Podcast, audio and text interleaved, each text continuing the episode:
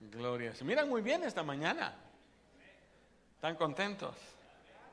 Amén. Vamos a abrir ya la escritura en Romanos capítulo número 10. Carta del apóstol San Pablo a la iglesia en Roma, a los romanos, capítulo número 10. Y vamos a leer del versículo 8 al 10. Romanos 10, 8 y 10. Dice la escritura de la siguiente manera: mas, ¿qué dice? Cerca de ti está la palabra, en tu boca y en tu corazón. Esta es la fe, la palabra de fe de la cual predicamos, que si confesares con tu boca al Señor Jesús y creyeres en tu corazón que Dios le levantó de los muertos, serás salvo. Porque con el corazón se cree para justicia, mas con la boca se hace confesión para salvación. ¿Lo volvemos a leer? Leámoslo todos juntos. Dice: más que dice, cerca de ti está la palabra, en tu boca y en tu corazón. Esta es la palabra de fe que predicamos. Verso 9. Que si confesares con tu boca que Jesús es el Señor y creyeres en tu corazón que Dios le levantó de los muertos, serás salvo. Y aún el 10, porque con el corazón se cree para justicia, pero con la boca se confiesa para salvación. Padre, en el nombre de Jesús, nos venimos delante de tu presencia esta mañana pidiéndote que tú hables a nuestros corazones. Necesitamos tu palabra, necesitamos oír tu voz. Señor, habla a cada vida, a cada mente de los que estamos aquí reunidos, como aquellos que a través de las redes están oyendo esta enseñanza, en el nombre de Jesús. Y la iglesia dice: amén. La palabra de Dios, al salir de los labios de Él, tiene el poder de hacer exactamente lo que Él dice que se haga. ¿Cuántos me están siguiendo en eso? Su palabra quiere decir exactamente lo que quiere decir. Y lo prueba desde el libro de Génesis, capítulo número 1, cuando vemos la escritura. Dice: y dijo Dios, sea la luz. ¿Y qué pasó? Fue la luz. Y usted va a ver en todo el principio de Génesis que primero dice: y dijo Dios, y fue.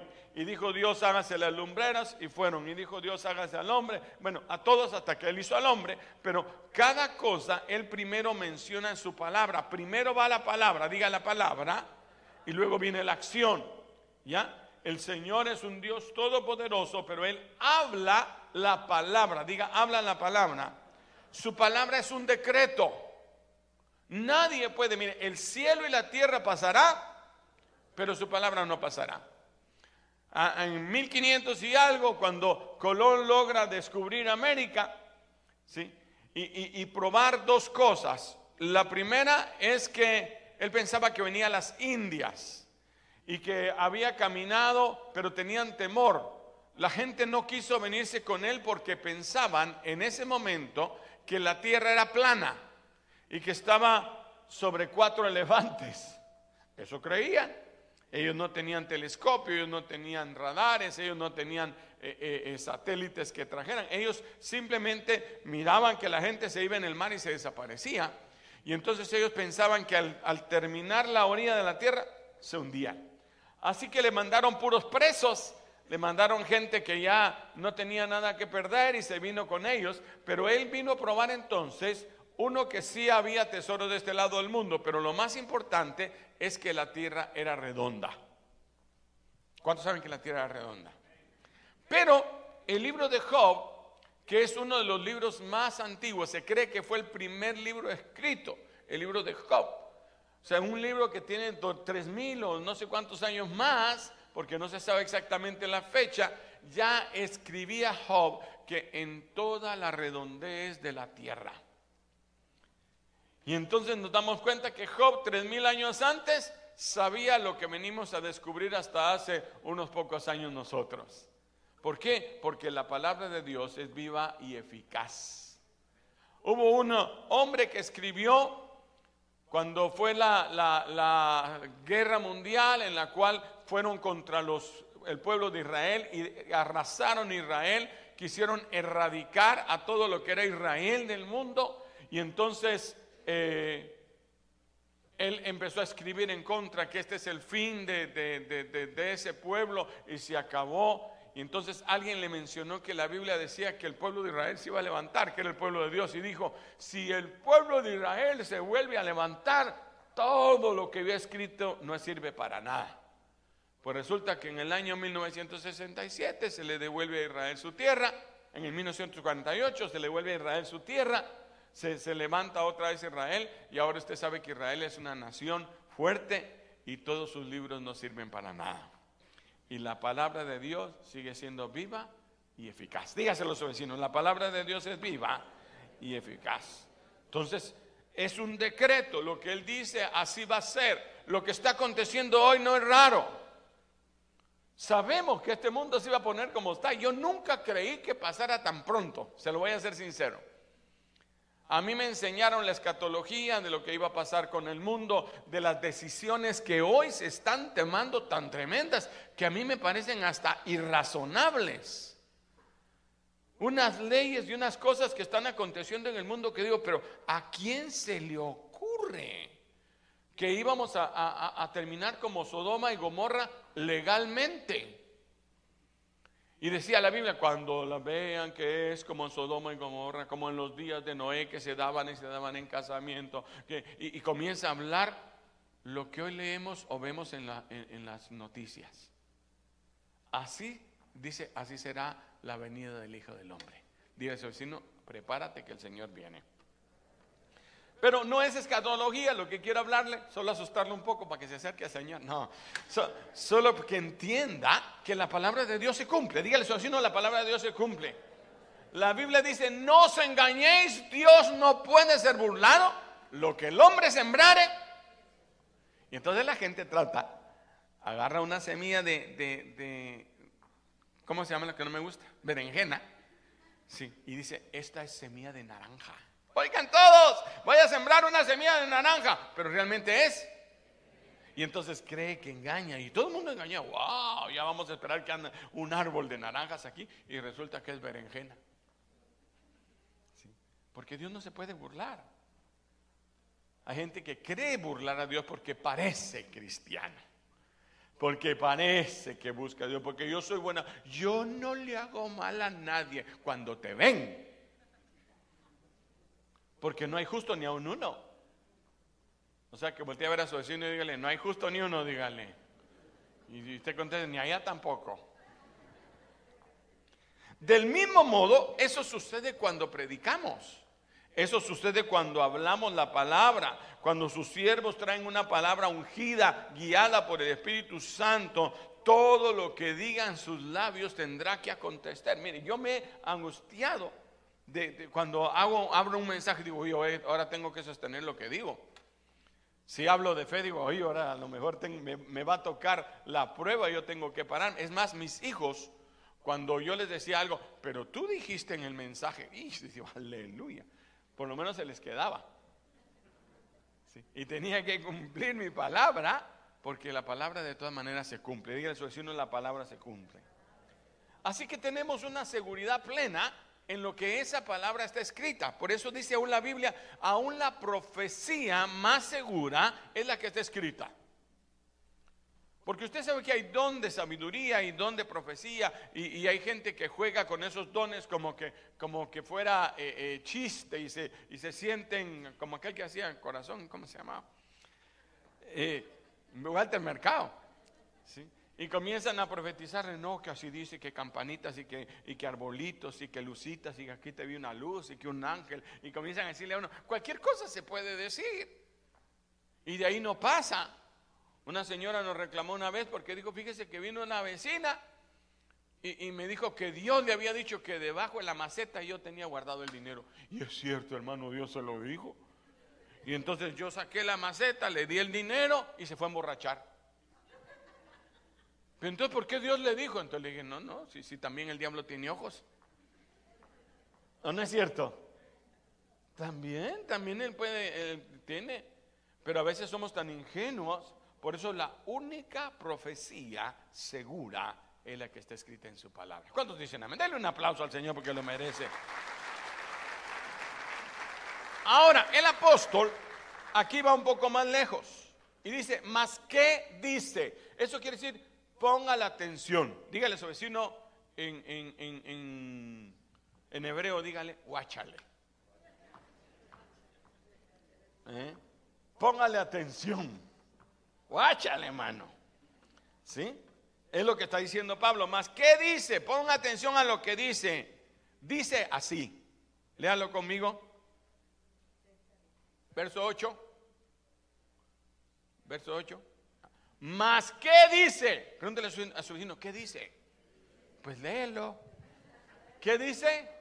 Cerca de ti está la palabra, en tu boca y en tu corazón. Dígalo otra vez. Cerca de ti está la palabra, en tu boca y en tu corazón. En nuestra boca está el poder de la palabra. Dice Santiago, cuidado porque la lengua es el miembro más peligroso. Y usted, a ver, saque la lengua, cierre la boca. Sí.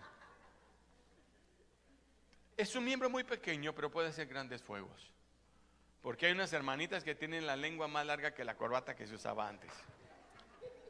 No son las hermanitas, hay unos hermanitos que arrastran la lengua. No por su tamaño físico, sino por la maldad de su corazón. Por las mentiras que se dicen, por las cosas que se pueden causar, por poner enemistad uno contra otro. Puede causar muertes una lengüita, ¿no es cierto? Fíjate que fulanito dice que te va a matar y entonces el otro se adelanta y pasan terribles. Se pueden levantar grandes guerras a causa de la palabra. O sea, en la boca nuestra puede haber poder, más si es el poder de la palabra de Dios. Lo declaremos en nuestra, lo que declaremos, eso es lo que sucederá. Dígale a su vecino, lo que declaremos es lo que sucederá. Ahora los psicólogos se han dado cuenta de eso. De que cuando a uno se le dice algo bueno, entonces dice, párese frente al espejo y diga, soy guapo, soy guapo, soy guapo. Nunca cambia, pero no importa, al menos se siente. Pero entonces le dicen, no, es que no es su físico, es la manera en que le va a ir en su vida. Entonces, a mí me va a ir bien, soy el vendedor más grande del mundo, yo voy a vender todo lo que quiera. Bueno, y ahí hay un autoestímulo o algo ahí. Pero han entendido que cuando se hace y la gente lo cree, algo sucede. Aquí está el asunto. La Biblia dice, cerca de ti está en boca y corazón. Diga, boca y corazón. Vio Dios y dijo Dios. Dios sabía primero, diga sabía, en su corazón. Dios no había creado el universo y él ya sabía lo que iba a hacer. Cuando va a hacer al hombre dice, hagamos, y después hace. Él vio la tierra que estaba desordenada y vacía y dijo Dios, aquí hace falta luz, ¿sí? Y dijo Dios, voy a hacer esto para que el hombre coma. Y dijo Dios, Dios ya sabía lo que él quería. Primero estaba en su corazón y después en su boca. Y lo mismo es la palabra. Primero debe estar en su corazón y después subir a su boca, para que tenga el efecto que Dios quiere que tenga. Lo que declaremos en nuestras predicaciones, en nuestras palabras, en lo que decimos, eso es, Jesús sorprendió al mundo con sus enseñanzas y sobre todo que cuando él hablaba ocurrían milagros. Un día mandaron a aprender a Jesús. Lo mandaron y ahí va un grupo de soldados y se pusieron ahí alrededor de Jesús y a ver si Jesús se agüitaba. Eso es hebreo también. Y entonces Jesús siguió predicando y empieza a hacer señales y maravillas en medio de ellos. Un ciego se cruza por ahí y el Señor, porque el Señor siempre estaba haciendo, mientras hablaba, sucedía. Diga, mientras hablaba, sucedía. ¿Sí?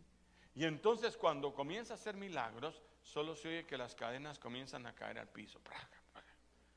Eran las cadenas de los soldados con las que pensaban agarrar a Jesús y ellos caían de rodillas ahí. Al terminar Jesús de predicar, Jesús se fue y los soldados regresaron con sus cadenas vacías. Le dijeron, ¿y qué pasó? ¿No les pudiste prender? Y dijo, no, es que él predica, no como los fariseos. Oiga esto, la gente entiende la diferencia entre el fariseo, entre los fariseos, porque son aquellos que hablan y nada pasa.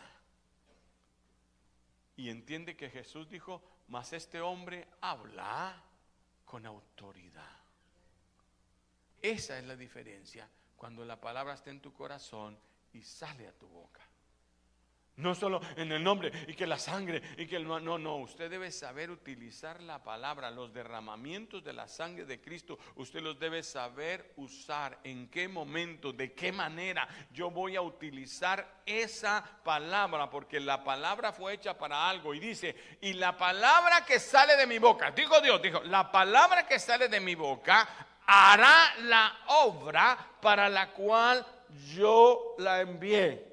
¿Sí? Así dice, y no regresará a mí vacía. Todos saben la escritura, wow. Pero eso dice la escritura. ¿Qué significa? Que cada palabra escrita en el libro santo, esa Biblia que el Señor dejó para nosotros, cada palabra tiene una forma en que va a funcionar. Cada derramamiento tiene una manera de funcionar. Cada versículo de la Biblia tiene una manera de funcionar. No solo es agarrarla y decir, bueno, así la usamos. Como aquel que decía, lea Cantar de los Cantares, que dice hermosa, mira, que estaba enamorando a la muchacha. ¿Sí? Eso no está usando la palabra con el poder, sino se está aprovechando de la palabra. Hay gente que cambia, no, pues el pastor dijo que debes obedecer a tu marido. No, a veces les gusta a los hombres que uno lo diga. Sí, pero debes obedecer en el marido, en el Señor, así como Cristo a la iglesia. Entonces el hombre, como el hombre sigue a Cristo, así la mujer sigue al hombre. No tiene por qué seguir un impío al infierno, al diablo. Tírate al barranco, pues mi marido me lo dijo. Ah, mi marido me lo dijo, Dios me perdonó. No, lo que declaramos. Jesús ve un leproso y le dice el leproso, Señor, si tú quieres puedes limpiarme. ¿Qué dijo Jesús? Si quiero, se limpió. ¿Y qué pasó? Salió en su corazón, como cuando nos crió. Estábamos en el corazón de Dios. Él te vio, mire a su vecino, así como lo vio, así lo vio Dios. Prietito, gordito, chapudo, pelón o peludo. El Señor dijo, te voy a hacer. Primero estás en mi corazón, sale a la boca y Dios crea. Entonces la palabra va a estar.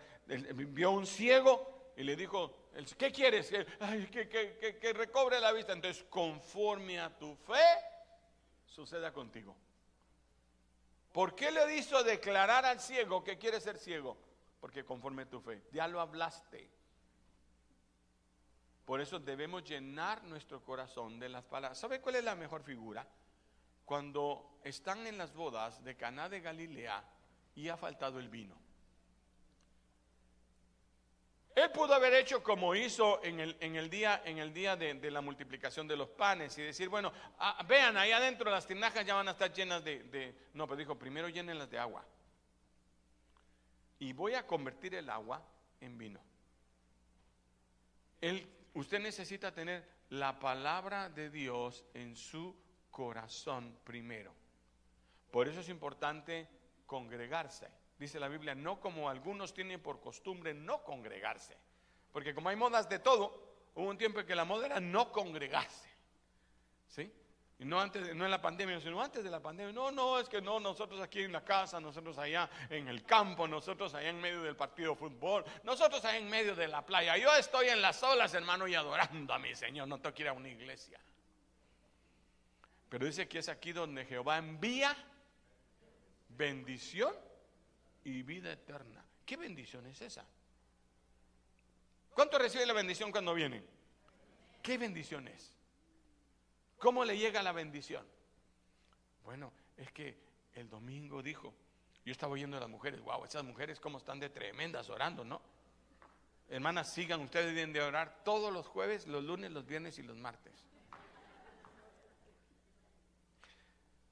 Pero dicen, no, es que como dijo el pastor, y digo, wow, yo tengo que tener cuidado con lo que digo. Porque como dice el pastor, como dijo el domingo el pastor, como wow, decía yo, de verdad que tengo que saber que la palabra sea la que entre en su corazón. ¿Qué fue la bendición que usted recibió? Una porción de la palabra. De todo mi mensaje, yo me tardo 8 horas en armarlo para que usted solo agarre una palabra. Pero esto es lo que le pido al Señor: Señor, que cada uno se vaya con una palabra, no la palabra que hablé yo, sino una palabra que sale de la boca de Dios. Dentro de todo lo que digo, hay una palabra que es para usted. Por eso esté atento, para que cuando esté la palabra que usted necesita, venga. Por eso el enemigo pone distractores en medio de la reunión, para que no oigas la palabra que es tu bendición. Es como que estuviéramos tirando dulcitos, ¿sí? Usted ha visto cuando uno va a los juegos y comienzan a disparar las camisetas. Ahora para aquel lado. Y todo el mundo ahí.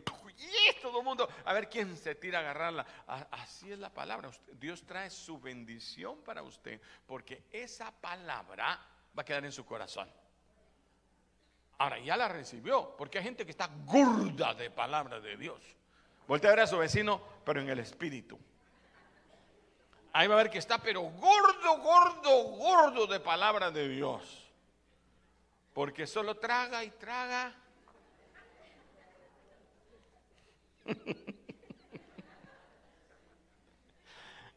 Son como el mar muerto. ¿Sí? ¿Por qué cree usted que el mar está muerto? El chavo dijo, yo lo maté, pero no es verdad. ¿Sí? El mar muerto está muerto porque tiene un defecto geográfico, que está tan bajo que no tiene salida, no tiene desagüe.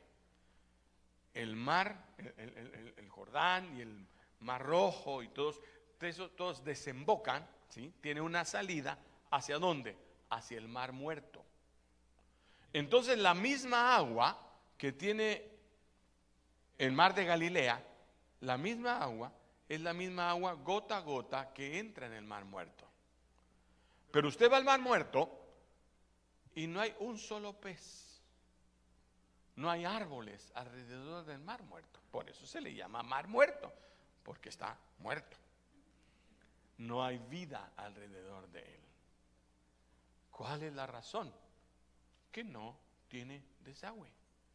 Cada gota de agua que entra, la guarda y la guarda. La única manera es la evaporación. El sol alumbra sobre el agua se vuelve nube. Eso es tremendo, hermano, eso es Biblia. ¿Sí? Y se va concentrando.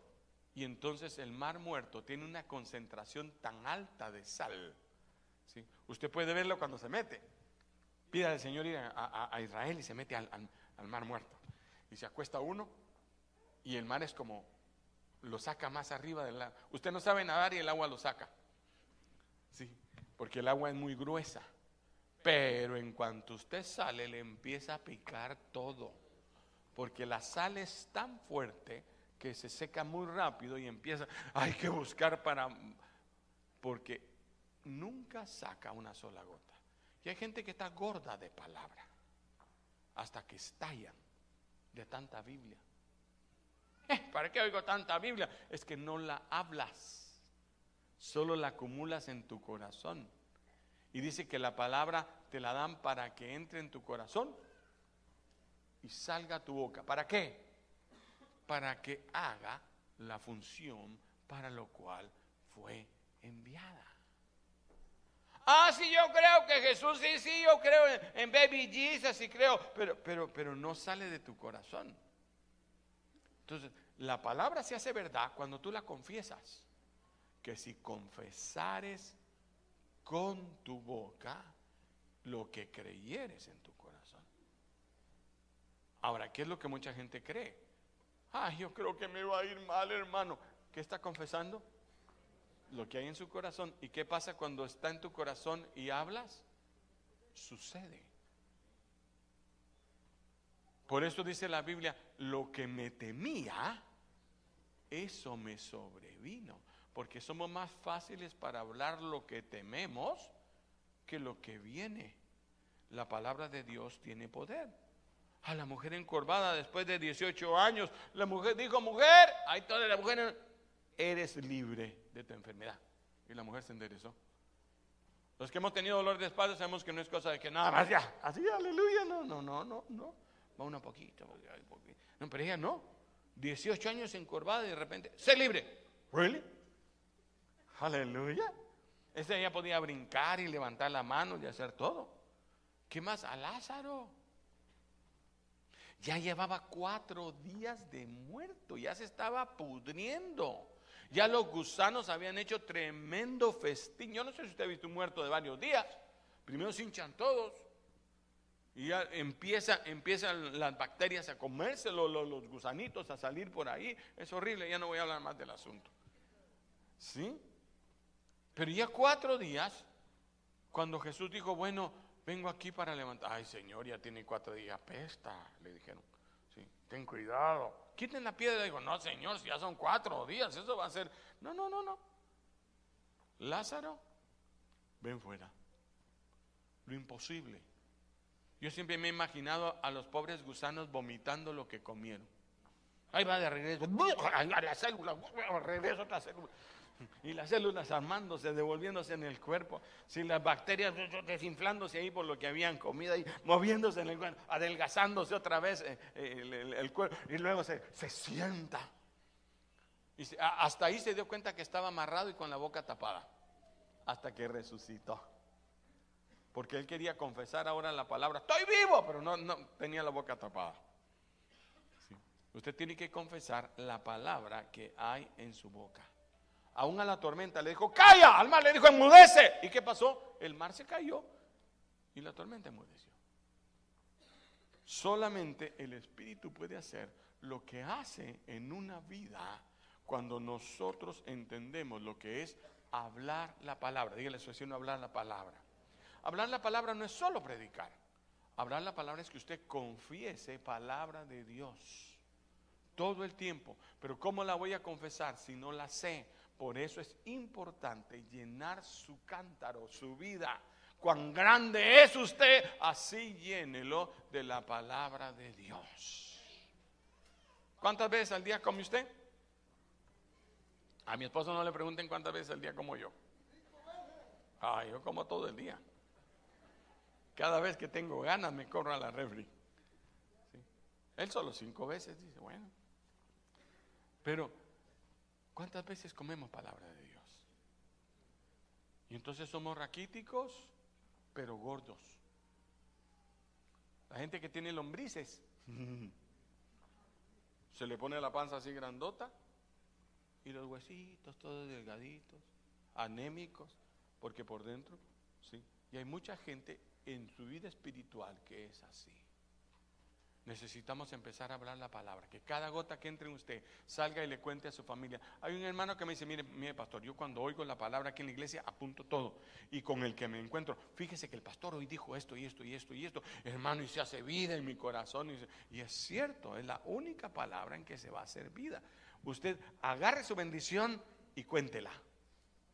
Tiene una palabra de fe que dice, ay no, yo de verdad voy a creer que voy a ir al encuentro. Entonces lo voy a confesar. Lo voy a confesar. Yo recuerdo cuando dijeron, miren, vamos a ir a Israel. Y yo le dije a mi esposa, voy a ir a Israel. Sí, mi amor, no, voy a ir. Le dije, voy a ir a Israel. Y entonces vio que yo me emocioné bastante. Me fui a la embajada de Israel y agarré rótulos de ¿cómo se llaman? Pósters. Con el muro de los lamentos y ahí con la mezquita ahí y todas las. Yo dije, wow, yo voy a ir a Israel. Y mi esposa me miraba porque estábamos pasando una situación bastante difícil en ese momento. Entonces, mira mi amor, me decían, yo sé que tú estás deseándolo. No, yo voy a ir. Sí. Yo le he contado que entonces alguien que me oyó, ¿qué oyó? Lo que yo decía. ¿Qué decía yo? ¿Qué decía yo? Y cuando yo digo algo, la gente oye. Dice un predicador, tenga cuidado, pastor, con lo que usted diga.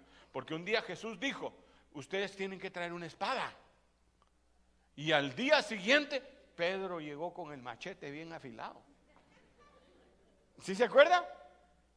Le dijo, Señor, aquí yo moriré. No, guárdalo, Pedrito. No es eso lo que yo quería decir.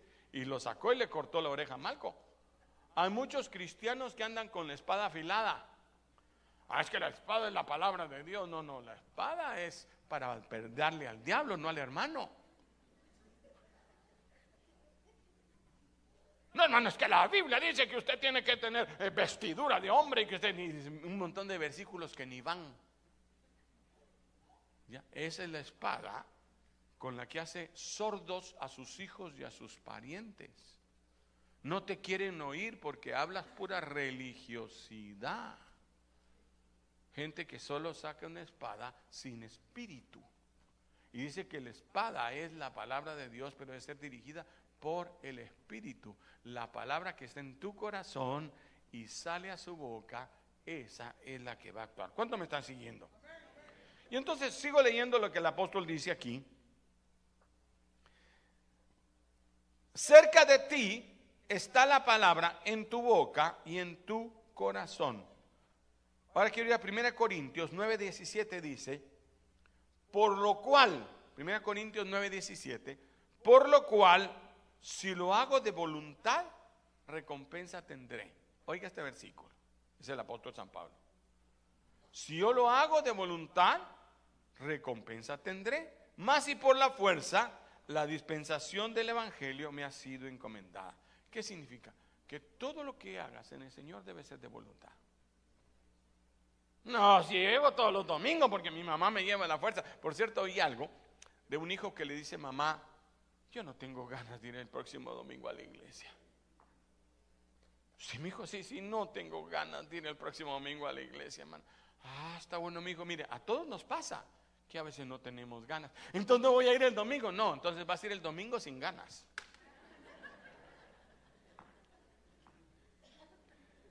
Pregúntele a su vecino, ¿veniste con ganas o sin ganas? Si lo hago de voluntad, si lo que quiero hacer eso haga, vas a tener premio, si no, no vas a tener premio. Si lo hace porque no me miren, porque tengo que hacerlo, no va a haberlo. Sí, por lo cual, si lo hago de voluntad, recompensa tendré. Diga recompensa tendré. Él dio a entender que la predicación del evangelio, que el hablar la palabra, no es una carga. El seguir los versículos de la Biblia, ay, es que la Biblia dice que hay que poner la otra mejilla, hermano, por eso lo tengo que perdonar. No lo tengo que perdonar, necesitas perdonar. Necesitas aprender que de la misma manera que Dios te perdonó, tú perdonas. ¿Cuánto me están siguiendo? Lo voy a hacer porque tú me lo enseñaste y lo hago de corazón. ¿Cuánta gente le ha pedido perdón a usted? Ah, perdóname pues. Como un hermanito que aquí después de un encuentro dijo, mi vida, en el encuentro te perdoné.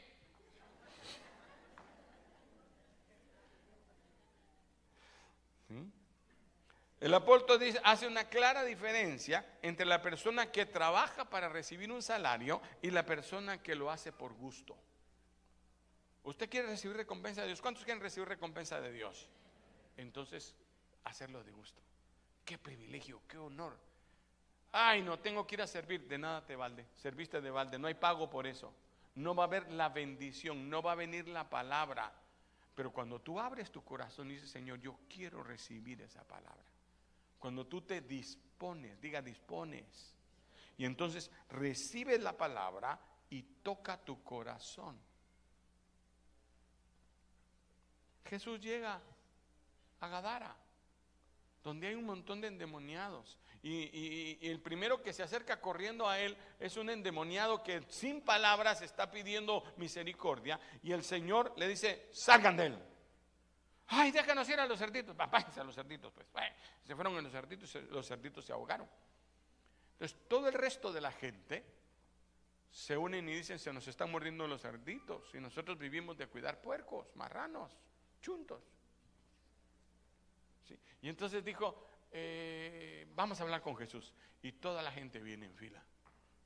Jesús, en nombre de toda la ciudad, yo como alcalde de la ciudad te queremos pedir. Y Jesús lo está oyendo. El Rey de Reyes y Señor de Señores está ahí dándoles la palabra. Él trae palabra de vida. Dígale a su vecino, trae palabra de vida. trae buenas nuevas, trae mensaje de salvación, trae sanidad. Lo que usted viene a oír es sanidad. El que no quiere oír aquí no oye. Y entonces le dice, te queremos pedir que te vayas porque tenemos muchos cerditos. Estoy aquí pero no estoy dispuesto. Estoy aquí pero esa palabra no es para mí, esa palabra yo no la recibo. Como el que se sienta, porque mi mamá me dijo, se ponen así la gorra en la media cara y hasta lentes oscuros. ¿Usted cree que reciben la palabra que entra a su corazón? Tenemos que tener una impresión, Señor, ¿qué me vas a dar? Levante sus manos al cielo y dígale, Señor, háblame. Cada vez que usted entre a la iglesia, Señor, este día o a la célula o vaya a hacer una oración, Señor, háblame a mi hombre espiritual, porque no solo de pan va a vivir el hombre, sino de... Oiga lo que está diciendo, porque hay gente que solo vive de pan y por eso estamos como estamos. También hay frijolitos, hay carne, hay huevitos. Bueno, no solo de pan vivir el hombre, sino de... ¿Usted ha comido palabra que sale de la boca de Dios? Porque si no, no tiene vida. No está viviendo. Es que, hermano, me siento como vacío, hermano. Yo voy a la iglesia y entro. Porque no entra la palabra. Y si entra, no confiesa la palabra. Ahí está la clave ahora. Oh, el derramamiento, sí a Jesucito, pues le jalaron su pelito a mi Jesús y le jalaban su barbita cuando él iba desnudito ahí, caminando, llevando la cruz a Jesús. Está muy lindo, pero lo que importa es por qué él lo hizo. Esa palabra que va a ser en tu corazón, en cada latigazo de Jesús, cada llaga que se hacía en el cuerpo de Cristo tenía un propósito. Lo dice Isaías. ¿Cuál era? Por sus llagas fuisteis vosotros curados.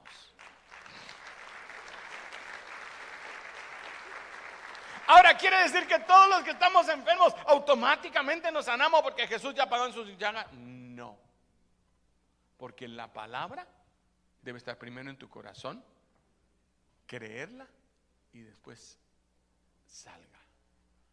Oh, yo soy sano porque Jesús en la cruz del Calvario, a través de las llagas que hicieron los latigazos en su cuerpo lastimado, por sus llagas yo fui curado. Esa es palabra que sale de la boca de Dios. Ayúdate que yo te ayudaré, como dice la Biblia. No dice eso la Biblia. La Biblia dice, esfuérzate y sé valiente, no temas ni desmayes y yo estaré contigo todos los días y hasta el fin. Pero acuérdese que primero dice, te esfuerzas y sé valiente. Entonces, eso es lo que Dios quiere que entendamos, es su palabra la que tiene el poder. Una vez unos hijos de un tal sacerdote Ezeba vieron que su papá liberaba a los endemoniados y ahí le ponían periódico para que vomitara. Y entonces ya andaban ellos con su periódico. ¿A dónde hay un endemoniado para liberarlo? Porque la gente se emociona. Cuando hay cosas sobrenaturales, la gente bien emocionada, quieren participar. Y luego están soplando a todo el mundo. Solo lo escupen a uno y no le pasa nada. Y entonces llegaron del endemoniado.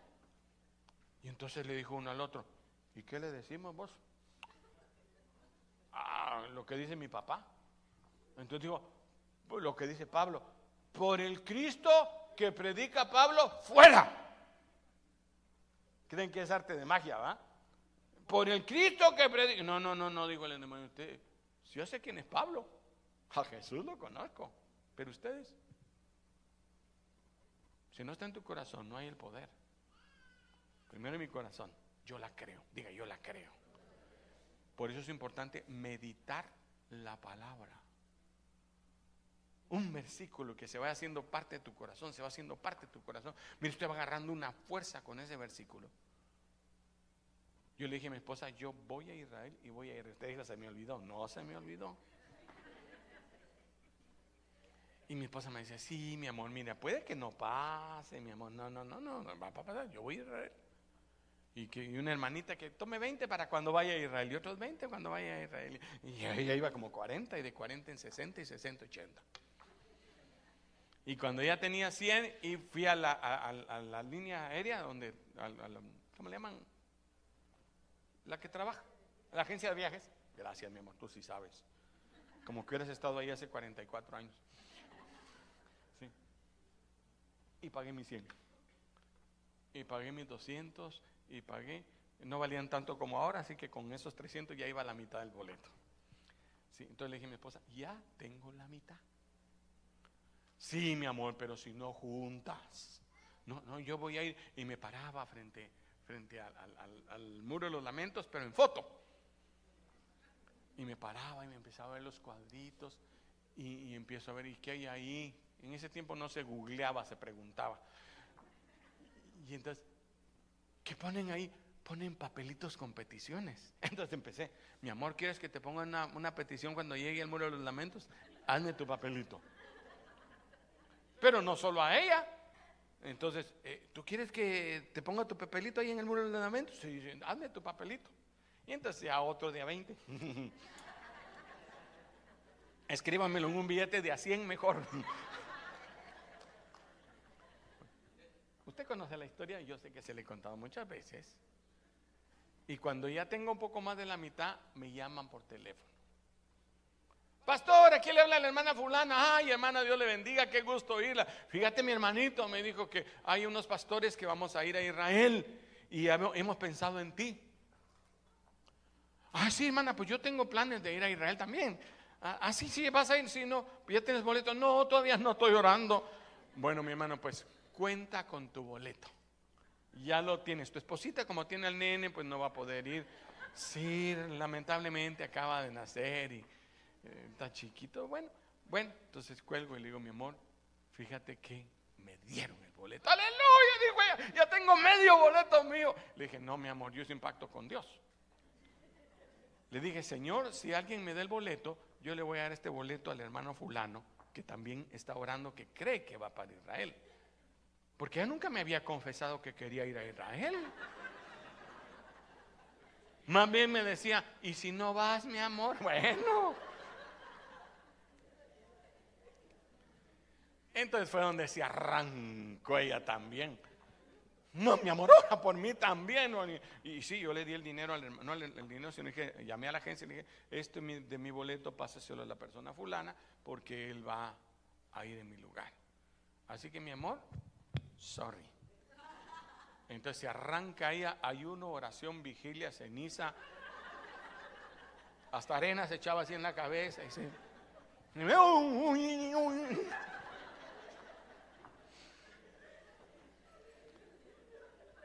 ¿Y qué cree? Que entonces me llama la hermana en la noche. Mi hermanito, ya está todo arreglado, tú lo tienes que venir por el boleto. Y yo, ¿cómo le decía? Y tu esposita, pues como no puede. Bueno, pero podemos dejarlo con alguien.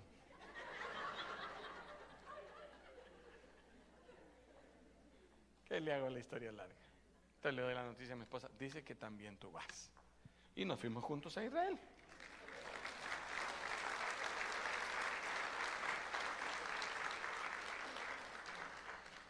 Y hoy, después de muchos años, bueno, Dios nos va a permitir otra vez volver a ir, pero vamos a dejarlo ahí. Pero, ¿qué quiero decirle? Cuando confiesas, se va haciendo parte de tu corazón. Sé que muchas veces yo le cuento las mismas historias, pero es que tienen el mismo procedimiento.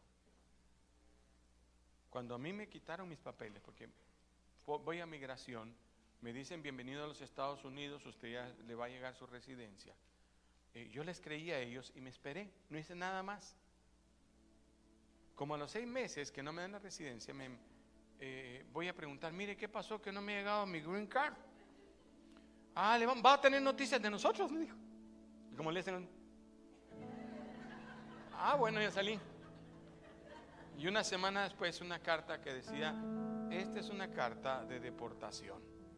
Usted tiene que salir de los Estados Unidos antes de 15 días y ya iban 8. ¿Sí? Con carácter de irrevocable firmada por el jefe de migración. Y ahí sí que tuve que llorar. Ahí la fe se me vino a pique y mi esposa me dijo: no, mi amor, vamos a orar, vamos a creerle al Señor. Es más, me dijo, le vamos a dar 7 vueltas a migración, como hicimos con Jericó. Si ella me hubiera dicho 40 vueltas, yo le digo amén, mi amor. Yo tenía tanta angustia de que me estaban echando del país, que se me dice 40 días de ayuno, la dejo que los haga.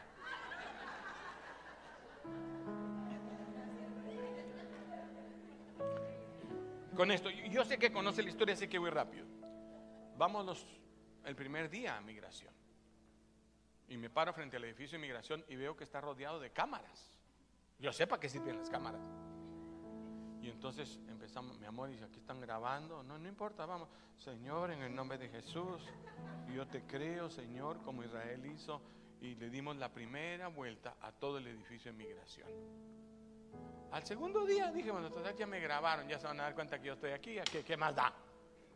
Siento, Señor, en el nombre de Jesús. Mire, al 7º día, sin mentirle, mi fe y mi corazón estaba tan crédula que yo me paraba frente a la cámara y decía: ahí adentro en migración están mis papeles en el nombre de Cristo Jesús. Total, si me echan, que me echen, gritó. La palabra se hizo tan real en mi corazón que al octavo día nos llega una carta diciendo que nos daban la oportunidad de otra cita de migración. Y cuando fui, entonces ya salí con mis papeles de American Citizen. Ah, no, todavía no era residente. Pero a lo que voy es, solo para no dejarlo ahí, que poco a poco la palabra se fue haciendo verdad. Mientras yo la hablaba: Señor, tú dices en tu palabra que tú eres el dueño del oro y de la plata, que todo lo que mi pie pisare, ese terreno será nuestro. Así que se descuiden, porque este edificio de migración va a parar siendo mío. Sí. Y llegaba a mi casa y decía: Señor, yo piso este lugar, todo lo que mi pie pisare, ese terreno será nuestro, Señor, ese terreno será nuestro. Miren, la primera vez solo le duele el pie, pero cuando usted comienza a creerlo, va formándose. Si está en tu corazón, si confesares con tu boca, pero creyeres en tu corazón. Hermana, pero qué tan difícil es creer. ¿Cómo hago para creer? Solo empieza a confesar que la palabra. Aquí quiero llegar. Cerca está de ti la palabra, y más cerca si ya está en tu corazón. ¿Qué necesito de Dios? Sanidad. Entonces empieza a repetir todos los versículos. A la mamá del pastor de Dallas, ¿cómo se llama? Jody Doddy. Es que se me va, hermano, Doddy Austin, la mamá de Joel Austin. Sí.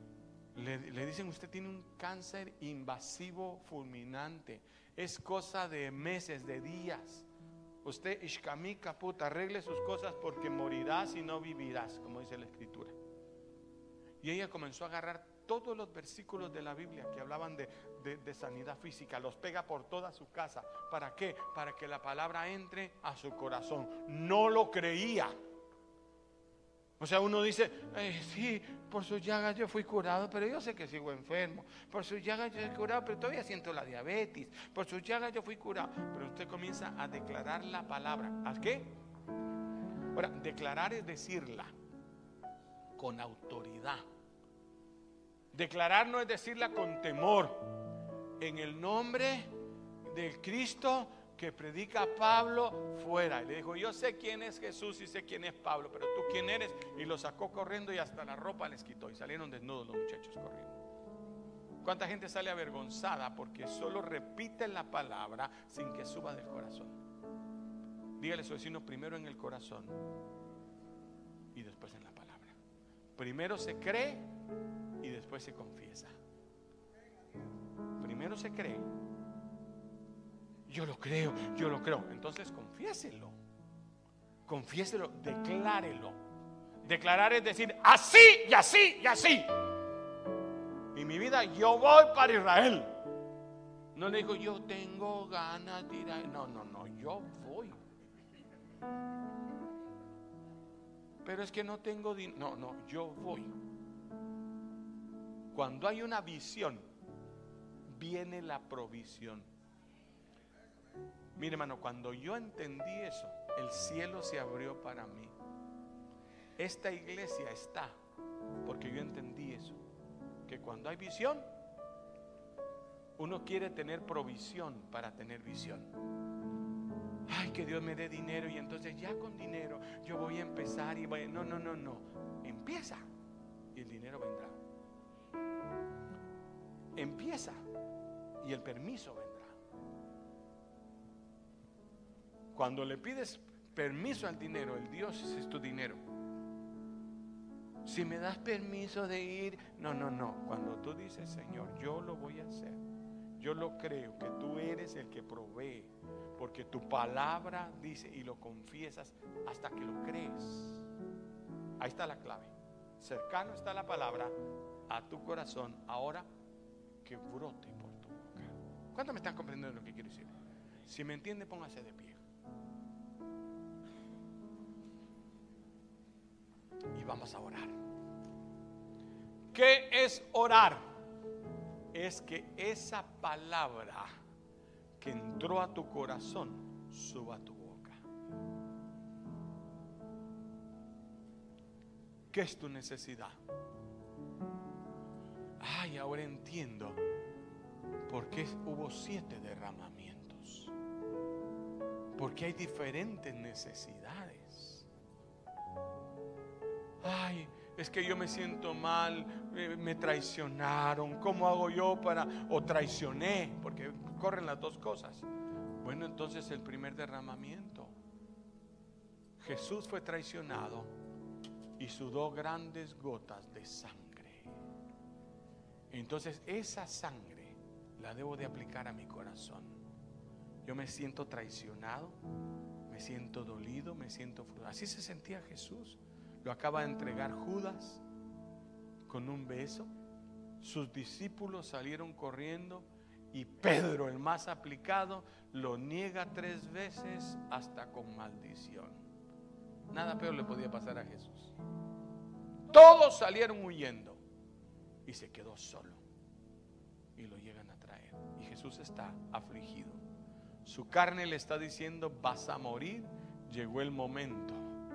Dicen que se suda sangre cuando ya la gente tiene una aflicción tan fuerte que todos sus órganos comienzan a reaccionar de esa manera.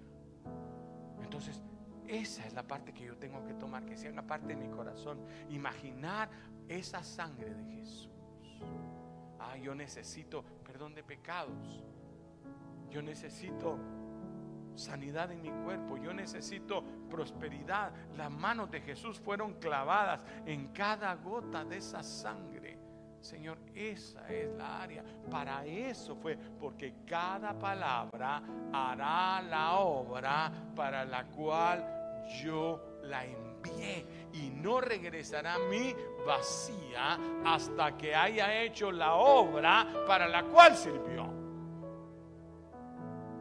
Si dice que en su llaga fuimos sonados, quiere decir que esa palabra es para sanidad. Entonces la voy a creer en mi corazón. La primera vez va a ser un logos nada más.